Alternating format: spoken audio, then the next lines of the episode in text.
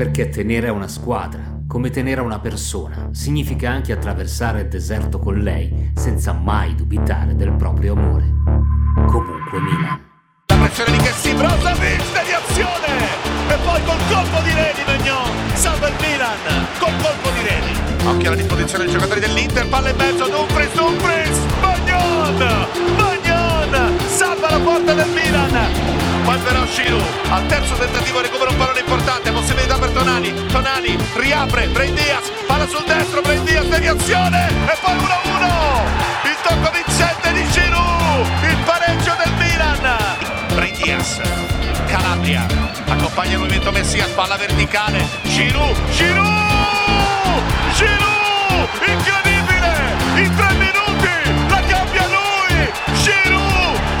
sotto la curva sul minuto 78, la storia di questo derby. La storia, la storia, direi che dallo scorso weekend insomma abbiamo un'altra bella pagina di storia di quelle indelebili scolpite nel marmo proprio da raccontare, tramandare ai fratelli rossoneri che verranno, no? Il derby del 5 febbraio 2022, quello di Olivier Giroud. Allora, torna ai podcast eh, di Comunque Milan, ci siamo presi un giorno in più per registrarlo perché domenica ci stavamo ancora rotolando nel fango come maiali che godono parecchio, insomma, se mi passate la metafora aulica, ma oggi invece belli come il sole, eh, ritorniamo schierati in ordine sparso, con me ci sono Hap Collins, Ale Ruben, c'è Nick, c'è Monsignor Vito che vorrei iniziasse subito perché di noi è quello che è ancora senza voce da sabato sera. Mi sembra giusto che sia lui a cominciare. Confermo ragazzi, ho lasciato voce e forse anche dignità sul, tra il pareggio e il 2-1. Credo di essere anche fortunato perché ero da solo in casa, altrimenti sarei stato avvisato da una lettera di un avvocato che vi avrebbe appunto comunicato il divorzio. Eh, ma perché io generalmente vado in tensione per la partita 5 minuti prima del fischio d'inizio, anche 2-3. È successo che venerdì sera ho mandato un messaggio a eh, Davide Daddato, il nostro amico che ogni tanto ci dà una mano per le dirette post partita, e quindi lui mi ha risposto, con la risposta del venerdì sera sono totalmente entrato in confusione ho detto, caspita, domani c'è la partita. Cioè domani giochiamo contro questi, questi assatanati qui, come chiamarli, questi non voglio manco nominarli. Quindi si è creata questo vortice nello stomaco, no? queste farfalle ma non benigne, che mi hanno portato davvero a vivere con una, una tristezza tutto il primo tempo, cioè proprio affranto sul divano, abbattuto, vi prego, finitela, basta, sopprimeteci, sopprimetemi, voglio arrivare a lunedì. E quindi il pareggio di Giroud poi è stato un, un, esorcismo, cioè è uscito fuori proprio verde, cioè, ho imbrattato le pareti di casa verdi.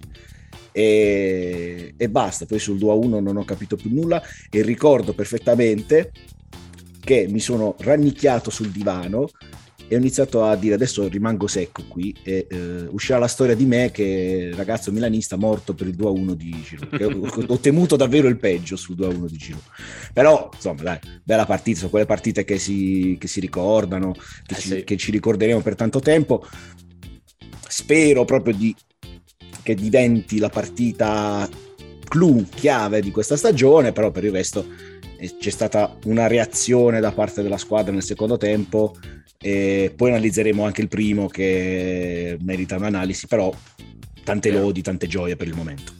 Eh, a proposito del primo tempo, Nick, non so se tu hai visto, diciamo, tra il primo e il secondo l'intervista di Bastoni. Era l'unico che ci credeva, secondo me, perché è stato l'unico a mettere in guardia la sua squadra e dire questi sono forti, questi possono in qualunque momento ribaltarla. Io quando l'ho sentita quella roba lì ho detto, ma veramente, ma hai giocato la stessa partita che io ho visto sul divano? È, è, è divertente questa cosa perché io contestualizzo dove ero in quel momento. Ero a Sanremo per lavoro, per il festival Festival e il primo tempo me lo sono visto in un certo bar Max con delle sedie fuori.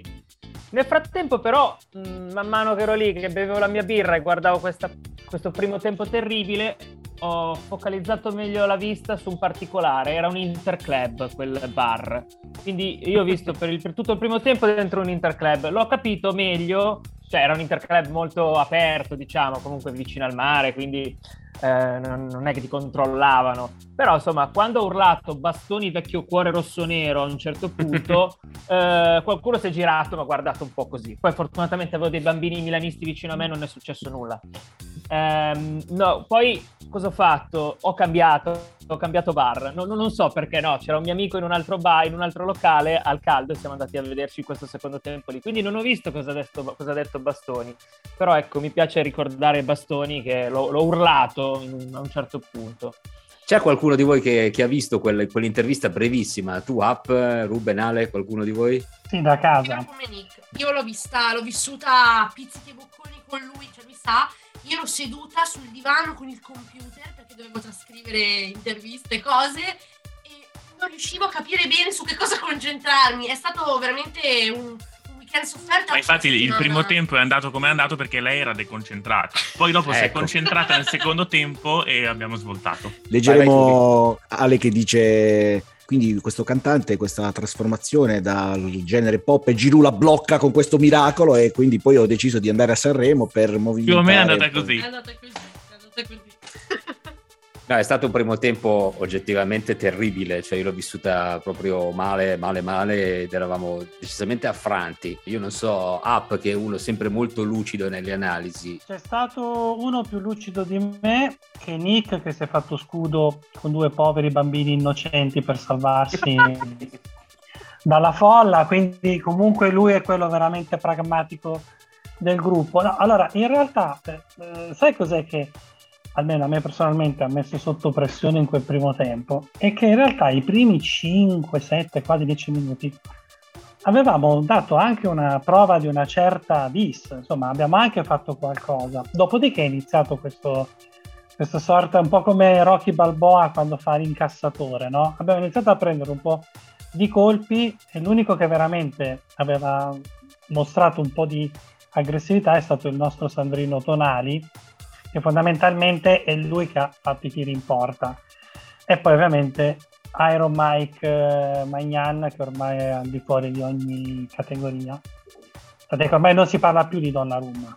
Assolutamente, vale. no, ma è, è assolutamente sì, esatto. Fa, eh, abbiamo ormai perso così in memoria di nostro precedente portiere. Aleggia lo spettro del trequartista, ma non tanto per la persona, che insomma, come dire, non è particolarmente piacevole a ricordarsi quanto proprio per il ruolo.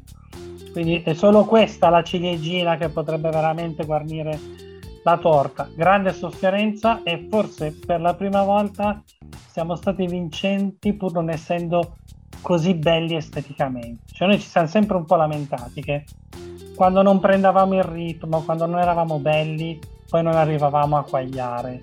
E invece stavolta abbiamo saputo soffrire e portarla a casa. E, e poi una goduria perché ovviamente farlo nel derby è, dà una sensazione di un altro livello. In rimonta, che di solito un derby in rimonta vincere è sempre più bello. Poi loro hanno pagato molto la spocchia tipica loro di pensare di averlo già vinto quindi si, è vista anche la sostituzione quando è entrato Vidal che ridacchiava come se fosse quasi una roba cioè l'abbiamo portata a casa la controlliamo come vogliamo e invece è andata come abbiamo deciso noi alla fine In questo ha fatto un be- una bella analisi Bergomi che diceva appunto che alla fine sono, ci sono più meriti del Milan che, che dei meriti dell'Inter perché l'Inter ha questo problema oggettivo magari di non chiudere le partite molto spesso no? e in effetti noi ci siamo infilati in quella fessura che ci hanno lasciato io non so magari dirò una roba brutta in un momento così meraviglioso di gioia però visto che Vito diceva bisogna analizzare questo primo tempo no? E effettivamente l'abbiamo vinta coi cambi, cioè eh, il che sì proposto in quel ruolo dove aveva fatto bene eh, nel derby è stato un disastro, ma veramente un disastro. E io tornerei un po' sull'argomento, vorrei aprirlo e chiuderlo abbastanza velocemente, però secondo me va aperto, cioè che sì è effettivamente un problema in questo momento, cioè è uno che è stato fondamentale per questa squadra. È un titolare di questo Milan, lo è sempre stato ed è difficile non immaginarlo titolare, ma probabilmente in questo momento non dovrebbe più esserlo. Ho riportato molto spesso eh, un esempio che fa un po' male perché dobbiamo riparlare di, di, quell'uomo lì, ovvero di Gigio Donnarumma, che ci ha trattato male, ci ha tradito male, ma da professionista ha giocato sino all'ultimo minuto al top secondo me. Che sì, io quest'anno non l'ho praticamente mai visto giocare da professionista. Ne puoi sbagliare una, ne puoi sbagliare tre, ma non puoi sbagliare il 70-80% delle partite che hai giocato. Che ne dici Vito? Che ti vedo riflessivo. Allora, in realtà stavo chiedendo, eh, facendo uno scambio a Fantacalcio voglio tonali da un mio amico. Gli ho offerto, gli ho offerto Salema Chesso, ho detto dai, uno scambio così tra Milan e Milan. E, proprio in diretta. Eh, allora, io so che tu vuoi fare quello che cerca la polemica perché siamo tutti buoni. Eh sì, eh. Beh, ti do perfettamente ragione sul primo tempo che è stato brutto. Cioè, se avessimo giocato così il primo tempo con Tatarusano in porta come all'andata, forse saremmo andati a riposo sul 3-0 4-0, nonostante Tatarusano, eroe della, della partita d'andata. Eh, sul discorso di che sì, sono anche d'accordo del paragone tra virgolette con Donnarumma perché alla fine Donnarumma si è comportato davvero da professionista fino all'ultimo secondo ma anche per dire per, faccio, per, fare un altro nome che vi fa venire un po' i brividi anche Bonucci fino all'ultimo secondo è stato capitano del Milan anche mentre eravamo in, tour, in tournée in America. Che sì, è tornato tardi, è sta giocando da, da, da 20 anni ogni, ogni, ogni 5 giorni, era in un ruolo che non era il suo, però in, sotto questo aspetto della partita di sabato io penso che non ha fatto bene ma sicuramente con Diaz al primo minuto non so se avremmo, se avremmo avuto quello sprint nel secondo tempo. Lo sprint del secondo tempo l'ha dato Diaz con la mezz'ora che lui ce l'ha nelle gambe e ci ha svoltato la partita. Quindi eh, tornando indietro io rifarei lo stesso, lo stesso esperimento perché poi alla fine loro erano cotti Brozovic non aveva più e Diaz è, ha, ha, giocato con, con, la libertà che non avrebbe avuto nel primo tempo. No, ma è vero che eh, il rigor di logica ci sta, eh, perché voglio dire, se tu pensi all'Inter, li vedevi proprio anche guardando la partita, cioè loro fanno impressione perché sono fisicamente quasi tutti 30 centimetri più alti dei nostri. È una cosa che noti e dici butto dentro Diaz in mezzo eh, a questi armadi e me lo devastano. Però a me ha veramente, diciamo, proprio irritato l'atteggiamento. Poi non so se siano vere le storie dei ritardi, rientri, non, non lo voglio sapere. Però eh, a me viene sempre in mente, diciamo, l'esempio di, di questa gente che ci ha, ci ha, lasciato l'anno scorso perché eh, poi alla fine è la verità. Cioè oggi lo sappiamo, lo possiamo dire, cioè Donnarumma lo sapeva da sei mesi che non sarebbe più stato il portiere del Milan, che sarebbe andato via anche quando no, i giornali parlavano di rinnovo, così come che sì, cioè alla fine noi l'abbiamo capito da ottobre che non sarà più con noi l'anno prossimo. Però ripeto, io ci vedo un atteggiamento diverso, cioè non so se magari sia legato proprio alla personalità di un giocatore, al, capito? Non sto parlando di, di intelligenza, perché con Gigio non è il caso, però proprio di, di come ci si comporta da professionisti, poi alla fine non è necessario essere dei geni per essere dei professionisti, no? No, allora, su che sì, secondo me non. Eh, vabbè, è chiaro che lui ormai ha testa anche lui fuori dal, dal Milan, nel senso sta che si vede proprio che sembra eh, che si è cambiata un po' la questione. Però c'è anche da dire che tornava dalla Coppa d'Africa, eh, praticamente ha giocato sempre lui anche lì, per cui, boh, non ci ho visto cioè, ok, una partita sottotono, ma non, non gli do tutte queste colpe. Secondo me una, un giocatore che un po' ha deluso rispetto all'aspettativa che si poteva avere su di lui è Makers nel derby. Non so se avete questa la stessa opinione, però a me Makers non è piaciuto, tant'è che Pioli poi dopo l'ha sostituito. E boh, l'ho visto un po' spento, un po' di partite che fa un po' spento anche lui, si aspetta un po' di più uh, dal belga. Io sono d'accordo su che sì, però il tempo stesso secondo me lo abbiamo perso da quando stata fatta quella dichiarazione proprio alle Olimpiadi che ah sì, tornerò e firmerò sicuramente col Milan, cioè rinnoverò Beh. il contratto, insomma, quelle dichiarazioni quella è stata...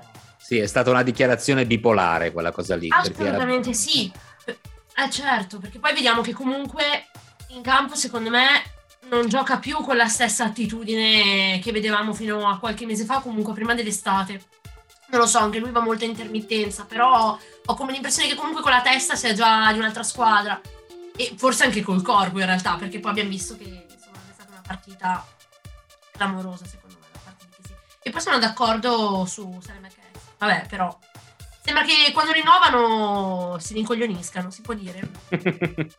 Però l'unico spunto alla fine del primo tempo, a parte il tiro da fuori di Tonali, l'ha dato Salem Makers. Quindi cioè, alla fine non mi sentirei neanche di giudicare il singolo del primo tempo. Cioè, il primo tempo abbiamo giocato tutti oggettivamente male.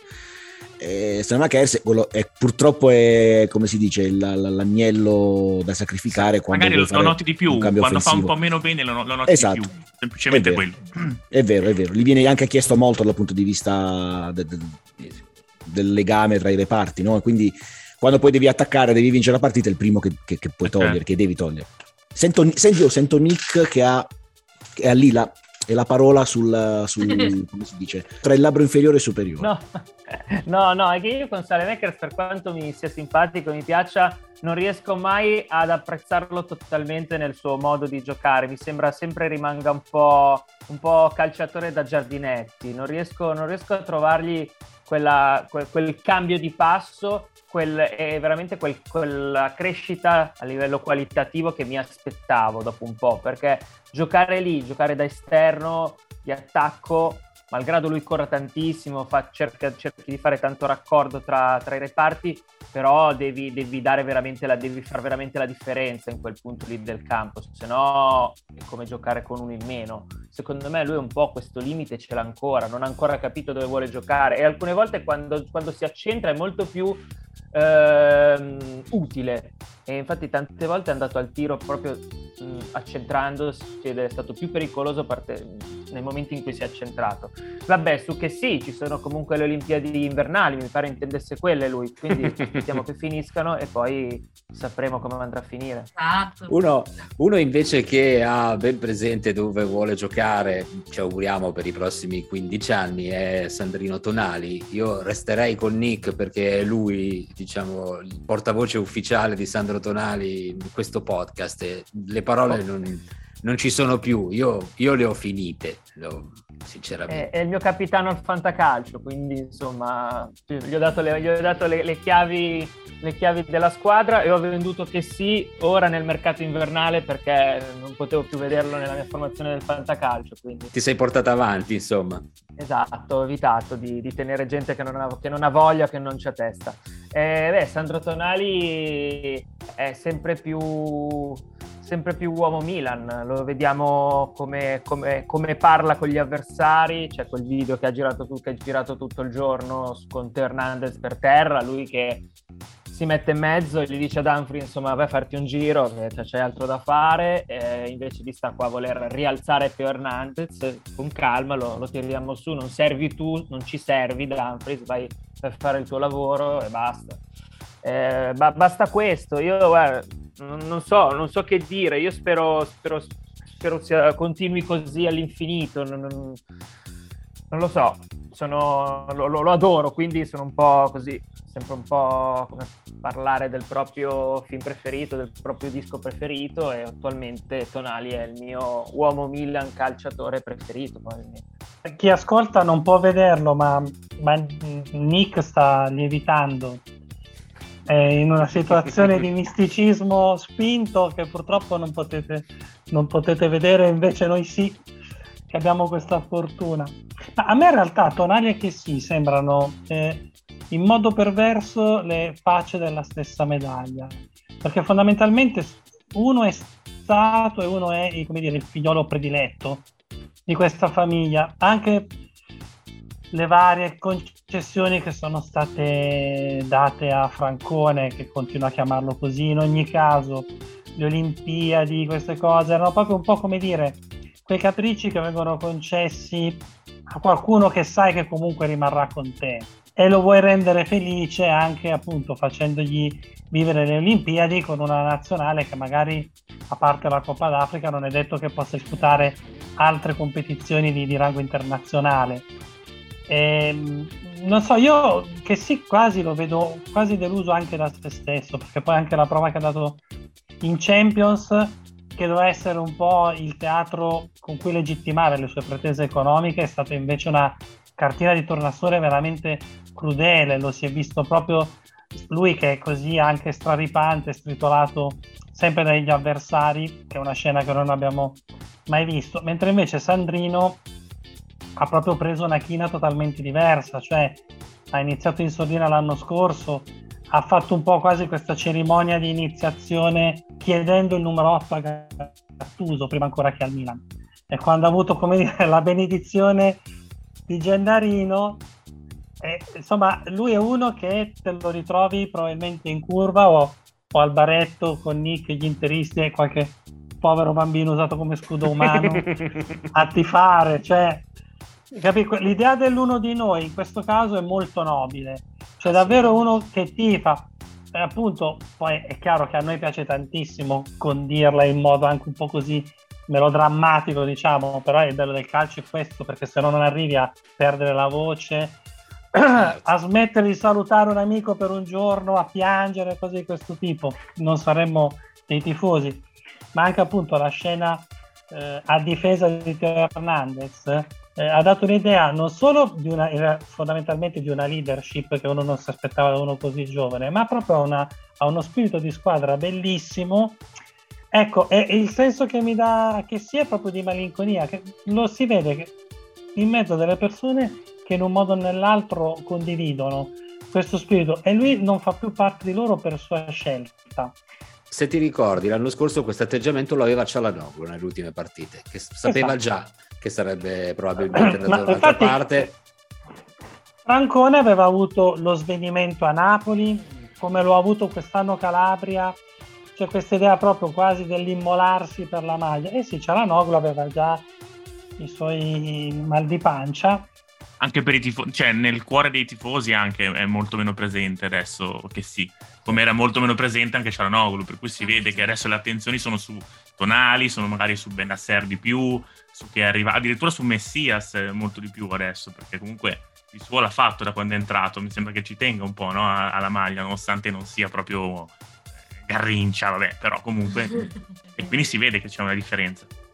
Io vorrei tornare al discorso che facevate un po' tutti su questo spirito di squadra, su quello che ha detto Nick prima, poi Up, legato eh, proprio a quello che si è visto anche girare sui social, no? il famoso video del duello con, eh, con Dumfries, ma anche i video che poi ha condiviso la C Milan sul suo profilo, cioè i backstage delle esultanze, i certi momenti, cioè tutto quello che si è visto sui social dà un'idea di compattezza che secondo me nessuno ha in Serie A. E io ho notato anche una bellissima cosa, eh, so che siete anche voi malati come me, quindi è finita la partita giro su Instagram a vedere le foto di tutti, chi ha postato cose ed è molto bello, io ho notato una roba che eh, non era mai successa, Leao ha smesso di postare cose che lo riguardassero in prima persona, ma i, nei suoi post c'è sempre prima una foto di gruppo, poi eventualmente posta la sua.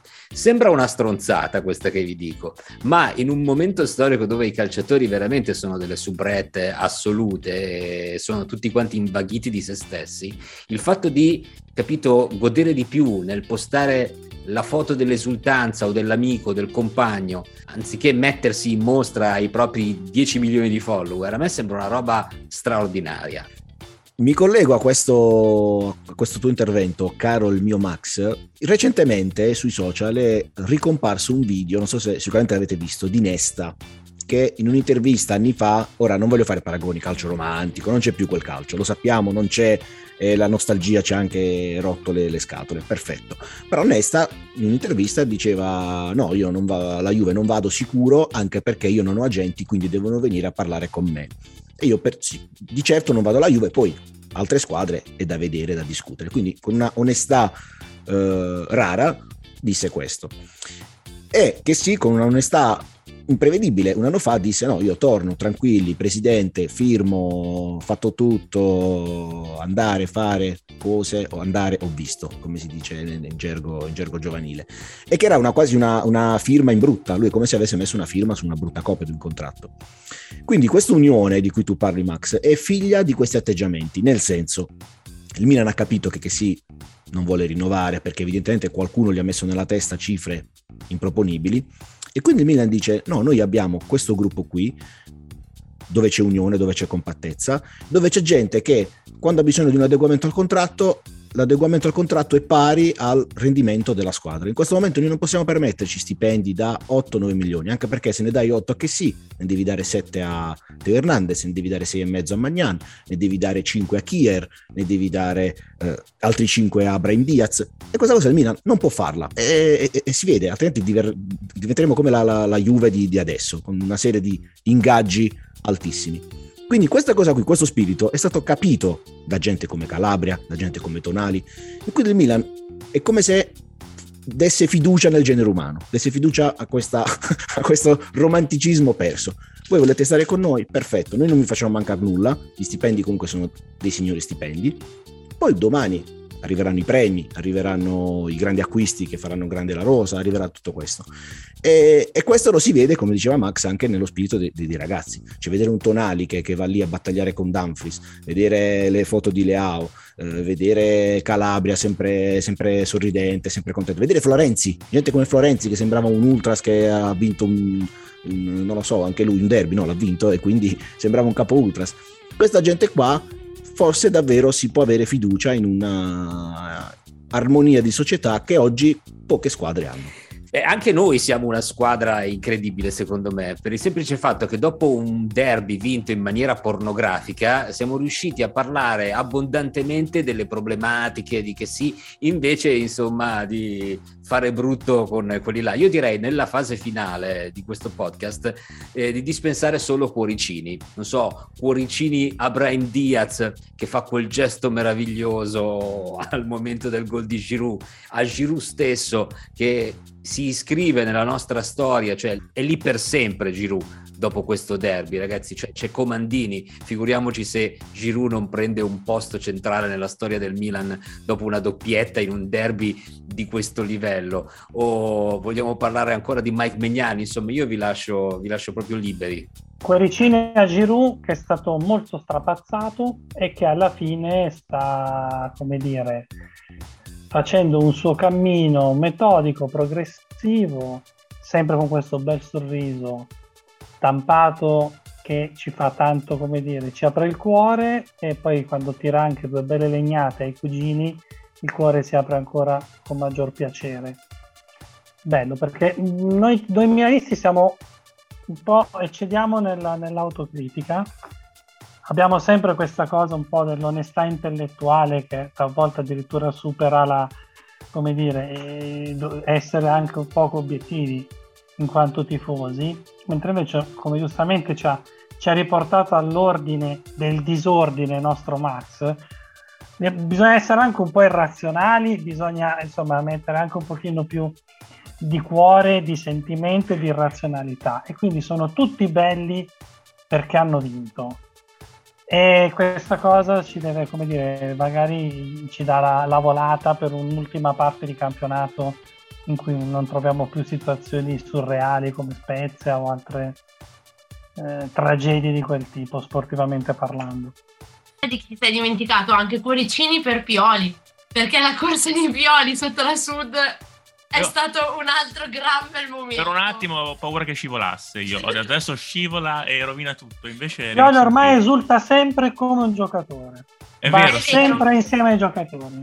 Ha fatto molto autocritica, ma secondo me ha ancora una bella corsa, un bello slancio. Io quello slancio lì non ce l'ho quando faccio giochi, devo essere sincero. Cioè, lui è bello asciutto, secondo me non, non ha sfigurato, insomma, lanciandosi sotto la sud.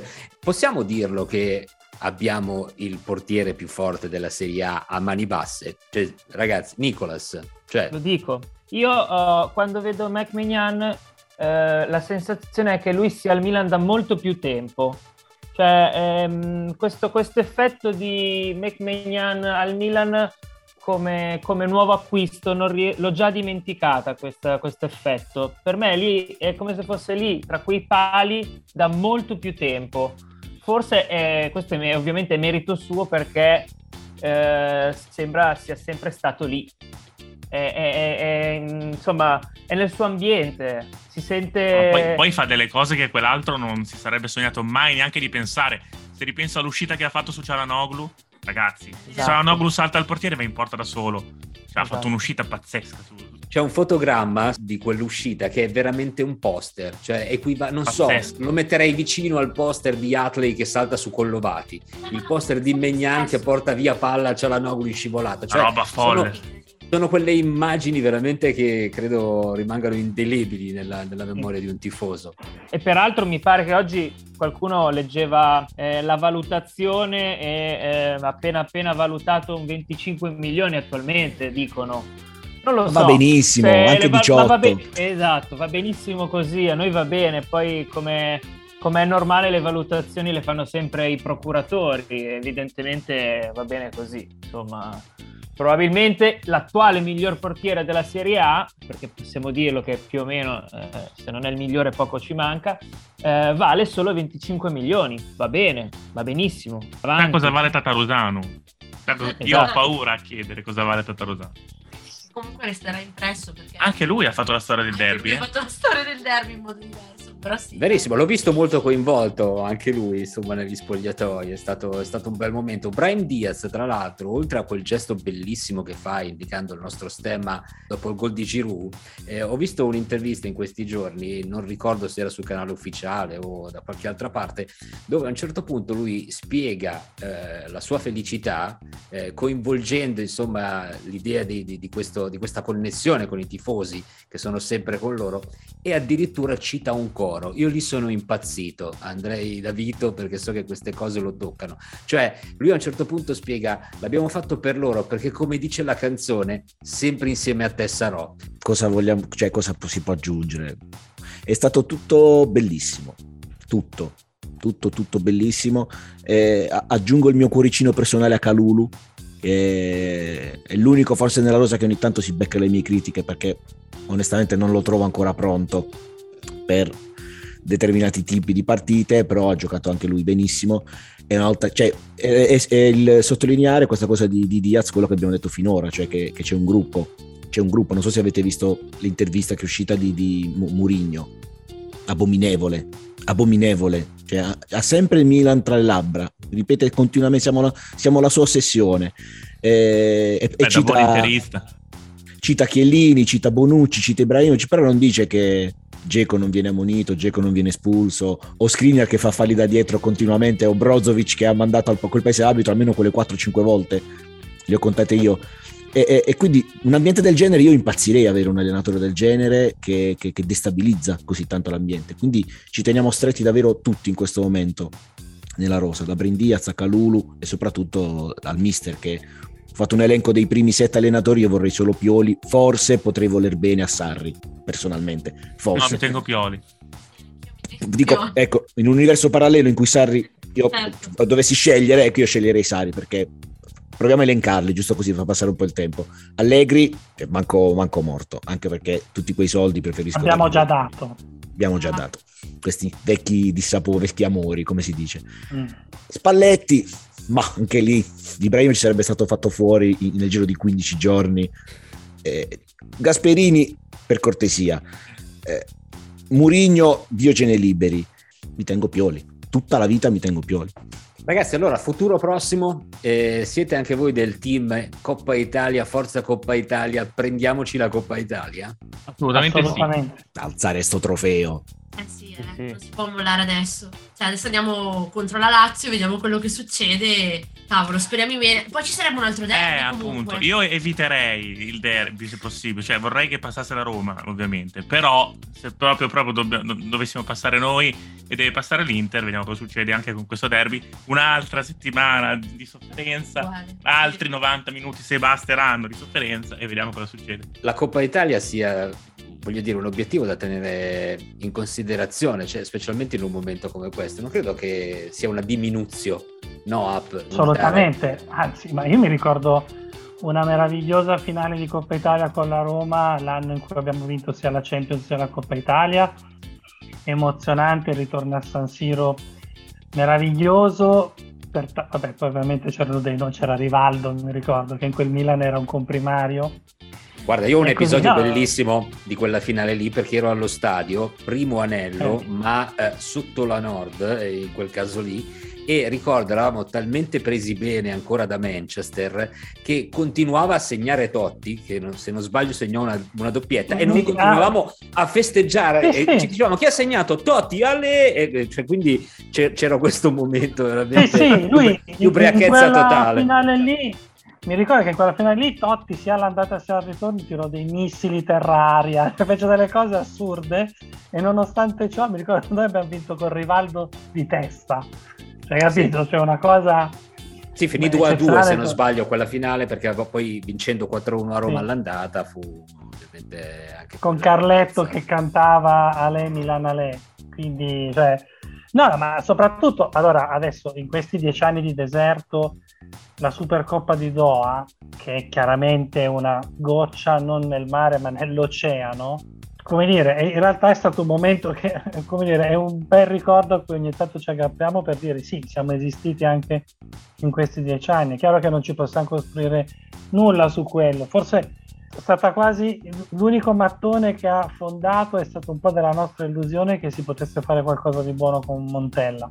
Però questo per dire che anche la, quella che magari viene in senso dispregiativo chiamata coppetta, però ci dà gioia e oggettivamente, visto che la nostra bacheca da dieci anni accumula polvere, non è che sottrarre un po' di quello spazio con un po' di metallo ci possa dispiacere. Non siamo nella condizione di essere snob non siamo nella condizione di sottovalutare nulla e forse questa ecco, il nostro bagno di umiltà è durato anche troppo. Cioè, Assolutamente. No, ma poi oltretutto tu citavi la Supercoppa, io guardavo Vito in bassa frequenza che sfoggia una maglietta storica con tanto di tricolore, però secondo me la Supercoppa nonostante abbia più fascino e sia tenuta più in considerazione, però non te la dà una coccarda sulla maglia.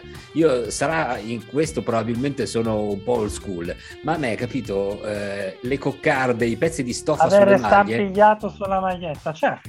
Ha un'importanza, ha un valore Posso aggiungere anche che per quanto, e volevo chiedere anche a Nick cosa ne pensa, perché secondo me la pensiamo alla stessa maniera. Posso aggiungere che per quanto quella finale sia stata comunque bella oggettivamente, perché vincere contro la Juve è sempre, sempre bello, però io quella finale non la sento meritata, perché noi non abbiamo vinto la Coppa Italia quell'anno. Cioè noi abbiamo giocato la finale di Supercoppa come finalisti sconfitti dalla Juve. Quindi io il trofeo lo voglio, cioè quella, quella, quella coccarda no, di cui parliamo, io la voglio, no Nick? Sì, assolutamente. Beh, poi diciamocelo, la Supercoppa è, è un episodio, è una partita.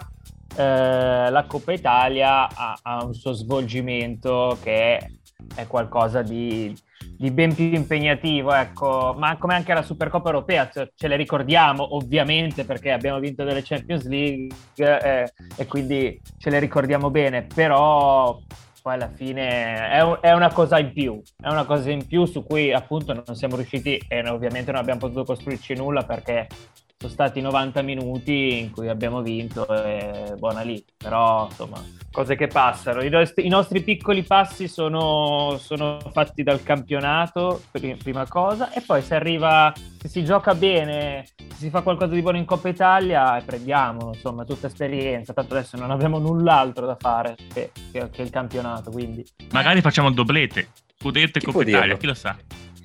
Chi può dirlo? E io farei un giro finale di pareri riguardo allo scontro non tanto del Milan, che si sa, eh, noi dobbiamo fare il nostro, provare a vincere contro la Sandoria non sarà assolutamente facile perché c'è il maestro di là, lo sappiamo, però voi sul Napoli-Inter, io sono del club speriamo vinca il Napoli nonostante tutto. Voi ti fate per il pareggio? C'è qualcuno che pensa che un pareggio sia un risultato migliore? Ah, per me sì, e soprattutto carico di cartellini, eh, ammonizioni, espul- qualsiasi cosa. Cioè ormai noi negli scontri, diciamo, dei, tra i nostri avversari dobbiamo solo non dico ti fare meteorite, però in senso metaforico perlomeno, anche se quando vedo Inter Juve la meteorite non mi dispiace neanche in senso astronomico, diciamo, però senso metaforico sì, cioè che, che, ne risultino sempre un po' come dire impoveriti in qualche modo, in modo tecnico, per le, anche l'entusiasmo, insomma.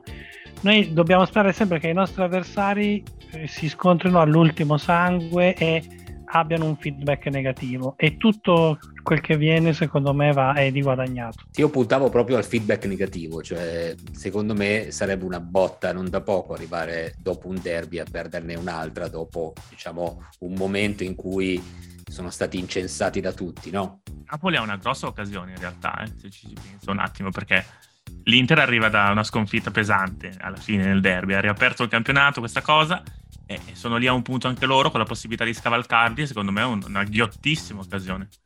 Sì, io faccio la parte becera e dico che spero in un episodio, sangue agli occhi. Sì, quelle robe. eh, Qualcosa che li destabilizzi al punto da... proprio di mandarle in vacca. Sì, sì, eh. certo, di mandarli in vacca completamente e di sancire basta la... So che non è possibile, ma la speranza è l'ultima a morire. Beh, io spero. Non, non so cosa sperare. Eh, Ora come ora mi pare che il Napoli forse si stia un attimo riallineando, riassettando un po'. Quindi sarà una partita tosta per l'Inter. e quindi, insomma, sì, spero vinca il Napoli. Eh, dai, dai, dai. Quindi Cavolo, siamo già in maggioranza. sì. Mi manca Vito, ma credo già di sapere la risposta. Vado a come dire, mettere la ciliegina su, questa, su questo pronostico. Ovviamente si tifa sempre contro l'Inter, questo è poco ma sicuro. E poi, se dovessi proprio scegliere, ovviamente, tra uno, lo scudetto all'Inter e al Napoli, scelgo tutta la vita il Napoli. Il campionato non è ancora riaperto, secondo me, al momento, e il prossimo turno potrebbe effettivamente riaprirlo, che l'Inter ha comunque una partita in meno ed è più forte al momento di, di- di- di tutti. Poi, ragazzi, io ho una suocera che è nata a Napoli in via Toledo, cioè più centro Napoli di mia suocera non esiste, quindi io comunque ho una non tiferò Napoli, però ho una simpatia per il Napoli, quindi comunque se dovessero fargliene quattro io sarei assolutamente felice. Non te lo puoi permettere di andare contro, insomma, mettiamola così. È questa. Ragazzi, grazie. Noi ci ritroviamo naturalmente dopo il prossimo turno. È stato bellissimo, è stato direi un podcast extra large, ma ce lo meritavamo. Mi è piaciuta anche questa fase finale in cui abbiamo allargato i gomiti sul tavolo, ci siamo messi comodi, sparando giù aneddoti. Mancava qualcosa da bere, però per il resto alla grande Vediamo. come sempre. Un grazie ad Ale Ruben, ad Up Collins, a Ciao a Vito, a tutti. Nick. Ciao a tutti Ciao. Forza Milan. Ciao. Ciao, ciao, ciao, ciao, ciao, ciao. Ah, mi sono dimenticato una cosa, Cosa? però amen. Potresti mettere un estratto di fegato fegato spappolato, dato che gli interisti hanno il fegato spappolato e oggi sono i 70 anni di Vasco Rossi. Vabbè, se mi fai l'assist, Nick, a porta vuota. Sto dal letto e penso al povero mio fegato, fegato, fegato spappolato. Fegato, fegato, fegato spappolato.